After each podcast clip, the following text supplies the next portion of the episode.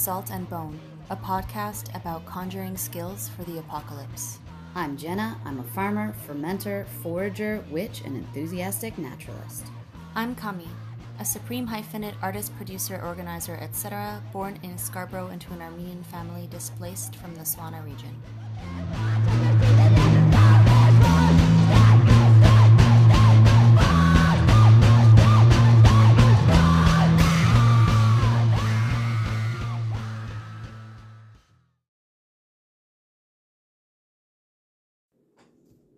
Hi. Hi. Happy March. yes. Happy almost spring. Oh my God. Next week, equinox. Yes. That's why we're here Wait, today. Sunday, yes. Mm-hmm. Mm. Today's the measured excitement episode. Do you want to explain why we called this episode that? Yeah, March is like one fuck of a month. Like you're like so amped. You're like spring's in March. Technically, things start to get going. Birds come back. You're like geared up for spring. I am. Like Mhm. as people who like grow things in the earth, you're kind of like ready to roll. Yes. And winter in Canada is really fucking long. Yeah. And I'm not into it all the time. And I just want to be in my garden and I want like to be in the earth and seeing plants grow and seeing moths and like weird bugs wandering around my yard and smelling flowers. Like that this is what I want. Yeah. And it's measured excitement because everything that we're doing right now, and this is what this episode is about, is um, we're so excited for spring, but it takes so long. it feels like it's taking forever to get there, and everything that we do is uh, painstakingly slow Mhm. uh, in order to prepare for spring. So, what what would some people be doing right now at this moment? You know, just sort of towards the end of winter. Yeah. So there's a lot of things that you could be doing. You want to get out there. You want to be like getting all your garden prep, but like we had all our snow melted and then 10 more centimeters of sm- snow, snow fell overnight. And so we're back to like kind of square one. Yeah. and we've had a really snowy winter. Like it was even hard to get around the property here because it was so much snow. So Mhm. things that I am doing to keep connected to spring energy is I've started some seeds. Mhm. Mm-hmm. Uh, I've started some flowers and some vegetables. What about you? Also started some seeds, and that's always kind of like a fun challenge in the house to make space for it, and then to figure out like how to do we get bottom heat? Do we put it Mhm. over the you know like the the vent so Mhm. uh do we get grow lights i don't know do you work with grow lights for your seeds or I I don't hear like when I grow where I grow a lot more at the farm. We've got Mhm. some like grow lights that we put Mhm. things under, and then we have a greenhouse, like a Mhm. kind of like janky greenhouse built from old windows, Yeah. but it's great. Um, and that's where the plants go once they the Right. real kind of danger of a lot of frost, like killing frost at night.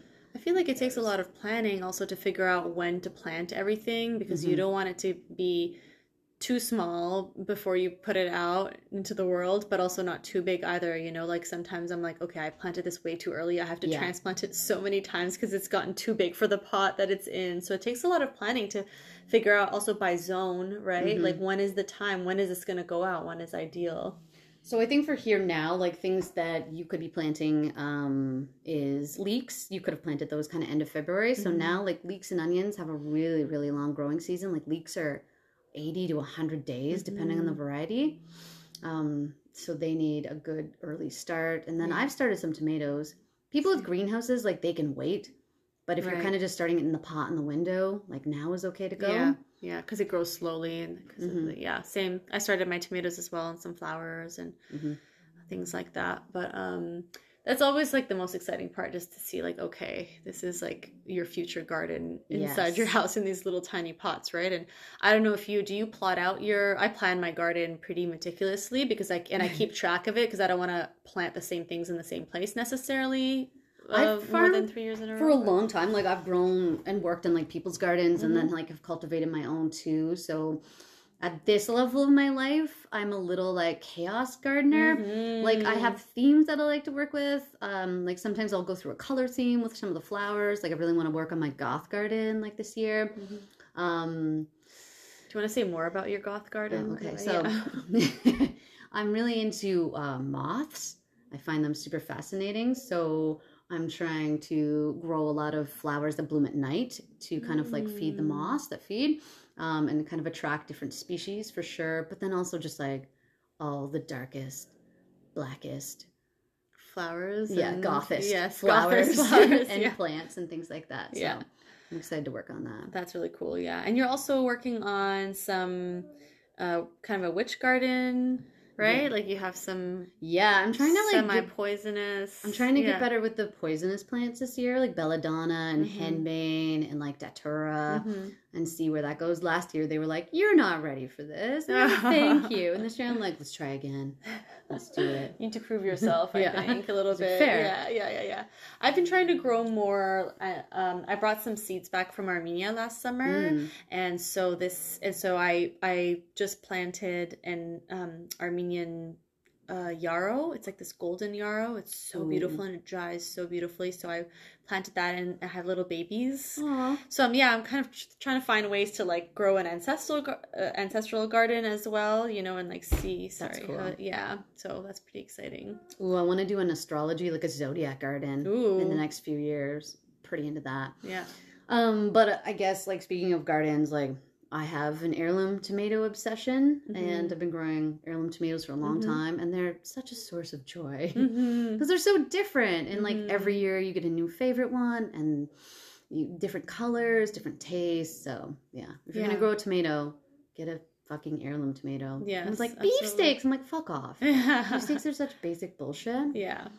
So one thing I'm doing a lot of right now is kind of not just like planning my garden um, in terms of like what I'm going to grow and stuff, but also um, my chickens. So once a year uh, during spring, once things thaw out a little bit, I will I'll clean out their coop because I do like layered. So you know, I just kind of throw s- straw on top Yeah. of their um, situation, and so then in, in the spring I have like a whole bunch of delicious compost material, which I can use the following year because if I, I can't use it this year in the garden because their Mhm. chicken poop is too too hot too hot. Yeah, hot as in like it burns plants not burn- burn temperature plants. hot Yeah. So my uh, this year I'll be able to use the compost that I had been sitting over the course of the last year, and so I'm gonna like dig a pit Mhm. and fill it with all of that delicious soil and compost, and I'm going to plant um, a loofah uh, sponge plant, Yes, which yes. is a plant which I did not know, and then I found out that my great grandfather used to grow them for his village and give loofah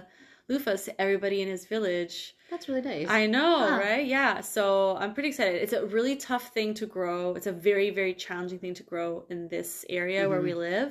So I'm not getting my hopes super way up, but I am gonna give it a hell of a try. So it's gonna need a lot of good soil. That's why I'm thinking about compost and stuff like that and like mulching. Mhm. As soon as the snow melts, I'm gonna mulch the shit out of my garden and the paths and stuff like that. Um, I think too, like what I was thinking about today is that like you get one shot a year at getting things kind of the way you want and as well as experimenting too, right? Like mhm. If it doesn't go the way you want, you have to wait until next year to try again. Mhm. like what, for example? Um, just kind of like timing things, or like say Mhm. you want peas in the spring, but you plant Mm. them too early and they don't germinate, or you plant them too late and then they Mm. don't really do what you want them to do at all. There's no really Yeah, and does a lot of that have to do with like intuitive, like tuning into the weather or keeping your eye on the weather? I think so, and experience too, and just kind of like feeling it out, like understanding like temperature highs and lows and what plants can take. Um, like I this month coming, I have planted like in March, I've planted potatoes last day of March before, and I've planted peas usually every year at the end of March, Mm, and it takes a while in the soil, but when they come up and then they're you get an early crop. right. Yeah, Yeah, yeah. And uh, we do want to talk a little bit in the future about like the kind of things that you can eat uh, during the early spring, right? Um, in terms of like wild, um, wild crafting. yeah, for sure. Because like this is such a time where you're like again like so horny for spring, like Yeah. so want to get out there and just eat fresh things. Yeah. And like imagine you're in an existence that doesn't have grocery stores and like the food you have is the food that's in your community or that you've grown or preserved or prepared and have access to, which is rather limited when you live in like four months of winter. Mm-hmm. Um, so when spring comes, you're just like super into finding nutrition because your Mhm. body's depleted. hmm And there's a lot of good stuff that comes up in the early spring, right? Yeah. Like baby nettle and Chickweed. garlic, chickweed, yeah, and um, garlic mustard. Yeah, we'll do a spring greens episode. Mhm, mhm. Eat too many. yeah. um, but you've been doing some research into tapping trees. Yeah, so Yeah. one of like the most exciting like first spring flushes of things is um tree syrup or tree sap. hmm Um so we're going to talk a bit about that today and kind of like the how to do it, how to get to it, but um essentially like syrup like sap it's kind of like it's the sap that runs out of trees obviously not just maple and we'll talk about that but it's such a like mineral rich like enzyme and nutrient dense like liquid that just pours forth from the tree and it's one of like the first like plant foods that we have access to Mm. so right now in march like with maple syrup or syrup and sap like um, with the maple trees you need like a window of like plus five um, in the day minus five at night and that's what gets the sap running in the tree which is like a what is it? It's like a negative positive stem pressure. That's what's going on when the sap is running. Wow, that's fascinating. Yeah. Um so I guess I think one thing to talk about too is like syrup versus sap hmm cuz like you need sap to make syrup. Right, a And lot you- of it. A lot of it. Yes. You get syrup by boiling down and evaporating the water off of like the sap and condenses into like a sugar sugary How much? sweet. Can you give me like a Yeah. ratio of yeah? So like for maple trees, Yeah. it's 40 gallons of sap to 1 gallon of maple syrup. Wow. For birch, it's 110 gallons to 1 gallon of sap of syrup.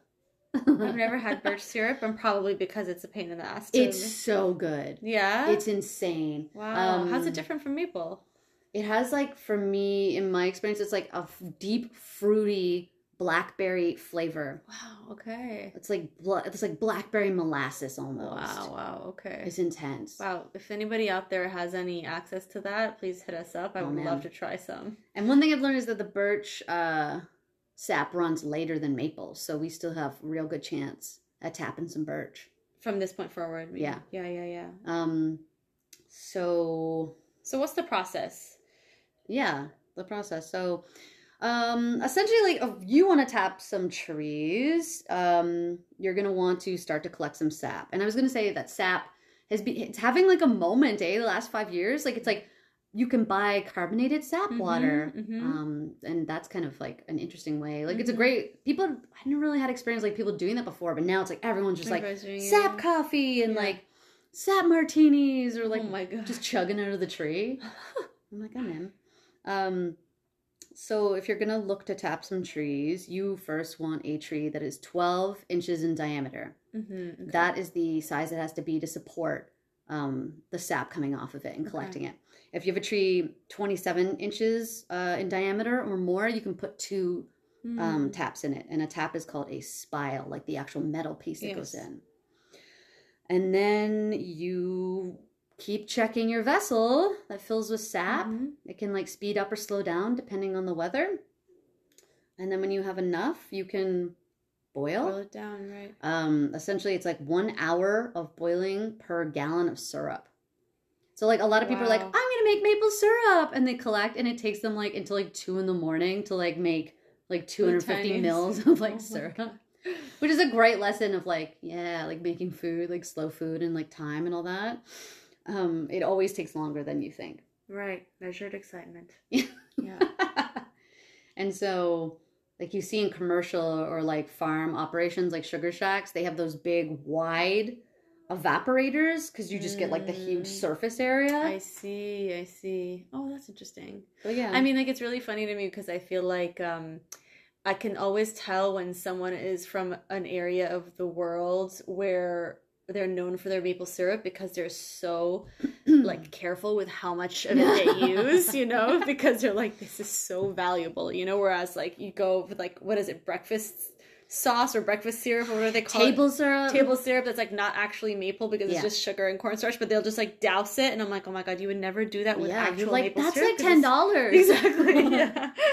Um, so yeah, like Canada produces 71% of the world's maple syrup. Really? With Quebec making 91% of that. You're kidding. Yeah, Ontario second, and then New Brunswick. And then other places in the world that are top for producing are Vermont. Vermont, Yeah. yeah. New York Yeah. and uh, Maine as well. Yeah. Does Armenia make maple syrup? You know, that's a good question. I don't think so, but I don't see um why not. I, I so I will say that I know I've never heard of it being made traditionally like culturally. Uh so I'm going to I'm to just say no. Mhm. Um and if anybody wants to correct me on that, please come for me. uh, but no, I'm gonna say no. And and you know, I don't know enough about trees in Armenia for me to say, but I feel like there are definitely like some maple adjacent native trees there. That uh, it's a good question though. I'd be I'd be into exploring that for sure. Um, Other places in the world, like I remember when I was in New Zealand, someone was trying to cultivate like a pocket of like maple syrup production because they had just the right window of weather. okay, and they have the trees for it. They had the trees in this particular area. Well, it's it just makes me think also like I, I have you read Braiding Sweetgrass? Yes. Yeah, and and I love um I love like what she talks about around like uh how it would make much more sense for us to talk about like tree nations uh, as opposed to you know bordered nations. Mhm. So it's like Maple Nation or Maple Country and etc. Like of the, you know, because they're, you know, it's like you you literally cannot you can't make maple syrup if you have no maple trees, Yes. right? And like that is like that land, like this is where a lot of maple grows, right? Big time. Um, speaking of trees, actually, uh, we have some kind of fungus growing on a bunch of the trees on our property that are all, all Mm. going to have to come down. And apparently, that particular type of tree, and I cannot remember what it's called, ash, actually, ash. Apparently, yeah, Ah. ash borers. Apparently, it's killing all of the ash in this area. It's bad. That huge tree that's in my yard, that was an ash and got taken down. So the there will be just no ash. Mm. because of the this particular yeah these ash borers or whatever and and just to think that like an entire Mhm. you know type of tree could just become non-existent Well, the American Because- chestnut is a good point. Where it used to be, um, I don't know, somewhere like maybe like hundred years ago for sure, like twenty five percent of the forest around here. That's Was that- huge. yeah And then it Now- died from, I believe, a fungus. And so you can imagine that the forest would change. yeah Dramatically. significantly yeah I mean, even like looking from the insect point of view, like if moths were to host on that tree or other insects, it's gone. They're gone. Mm-hmm. so unless are they there adapt. so how right unless they adapt or then or the conditions change and eventually they can make a comeback yeah, yeah and that they have never made a comeback. they haven't made a comeback No, I had mean, to- time is a colonial construct, Yeah. and I feel like I've said that before on this podcast, but um, We'll say it again. But, we'll- yeah. but I feel like you know there is still lots of time. And same for like elm. We're seeing a lot of elm and the Mm-hmm. ash are on the decline. These are waves. And like, I'm just gonna bring another moth moment in here, please. this is Um, becoming a moth podcast, basically. We're Yeah, we're you're right. switching gears. We're pivoting. uh, last year, the the um, the Lymantria dispar moth were everywhere. They were all over everything, and they were causing a huge amount. They defoliate trees an insane amount, and people are getting so intense about it. And Was it the were those the ones where like all the caterpillar the, the Yes. sorry they were dropping Yep. everywhere? Yes. Okay. And so people like when there's too many bugs, they just want to spray them with chemicals. So. Mm. it's such a I, I just really want to point against that like it ebbs and flows right like we're talking about in these trees like the Like species decline yeah. Yeah. and then they will rise again like there are Mhm. cycles that will like curb the lymantria Yes, from yes. you know killing yeah everything totally i mean that's how like uh, with weed cycles i know that like garlic mustard is like super and its like cycle now and tamara actually who we had on the show was Mhm. told me that it's around like seven year cycle Ah. which is interesting you Mm. know and just to to, like let it run its course and not uh panic and spray everything Oh and also you can eat garlic mustard so yeah but ash trees you can tap right i read i've never done But I think that these ash borers just eat everything from the inside. So the arborist was saying if you cut it through, you'll it'll just be like dead and hollow. Mm. Yeah, because they they burr inside or whatever. Anyways, no ash syrup for anyone Anything anything else you want to tell us about um, your yeah so tapping so research? Um, maple syrup. If you want to make the traditional maple syrup, there are around six species of maple trees here that you it's not just like the sugar maple. You can tap other types of maple. Black, red, silver, Norway maple or Norway maple and box elder, which is Manitoba maple, doesn't look like a maple at all. It has like ash leaves, but anyways, yeah, you can tap that. Hmm.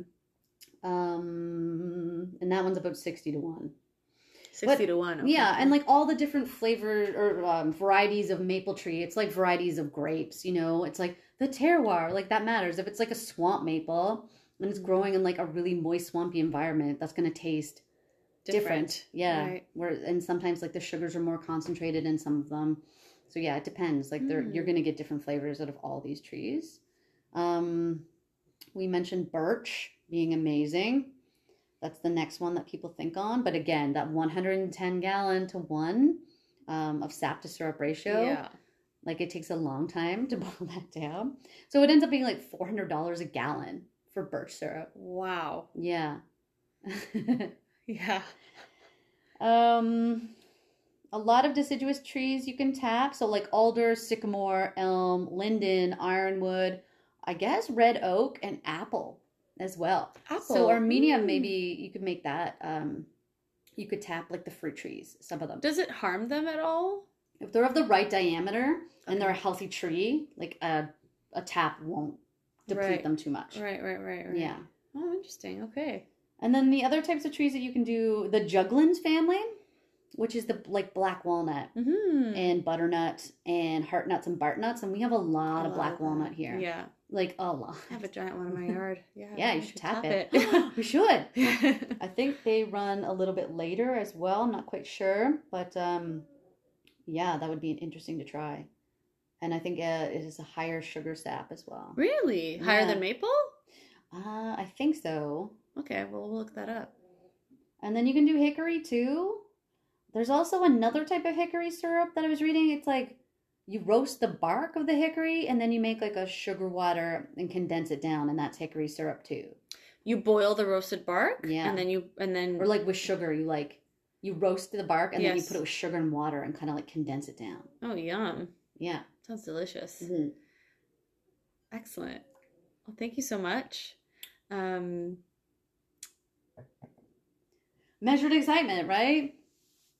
You just want to get out there, you want to get in the garden, you want to drink tree juice, and just March is like, no, yes, no, yes, but but maybe no. Yeah.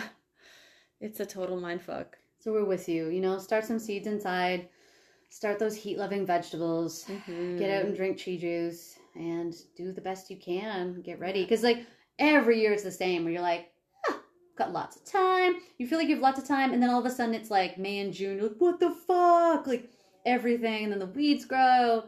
I know. That's And why I'm like, I'm to mulch now. Yeah.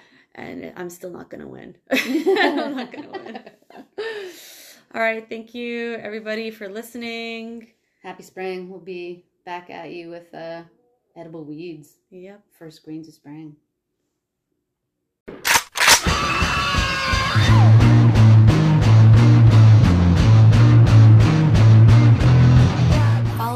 Instagram at Salt and Bone Podcast and write a review on your favorite listening platform.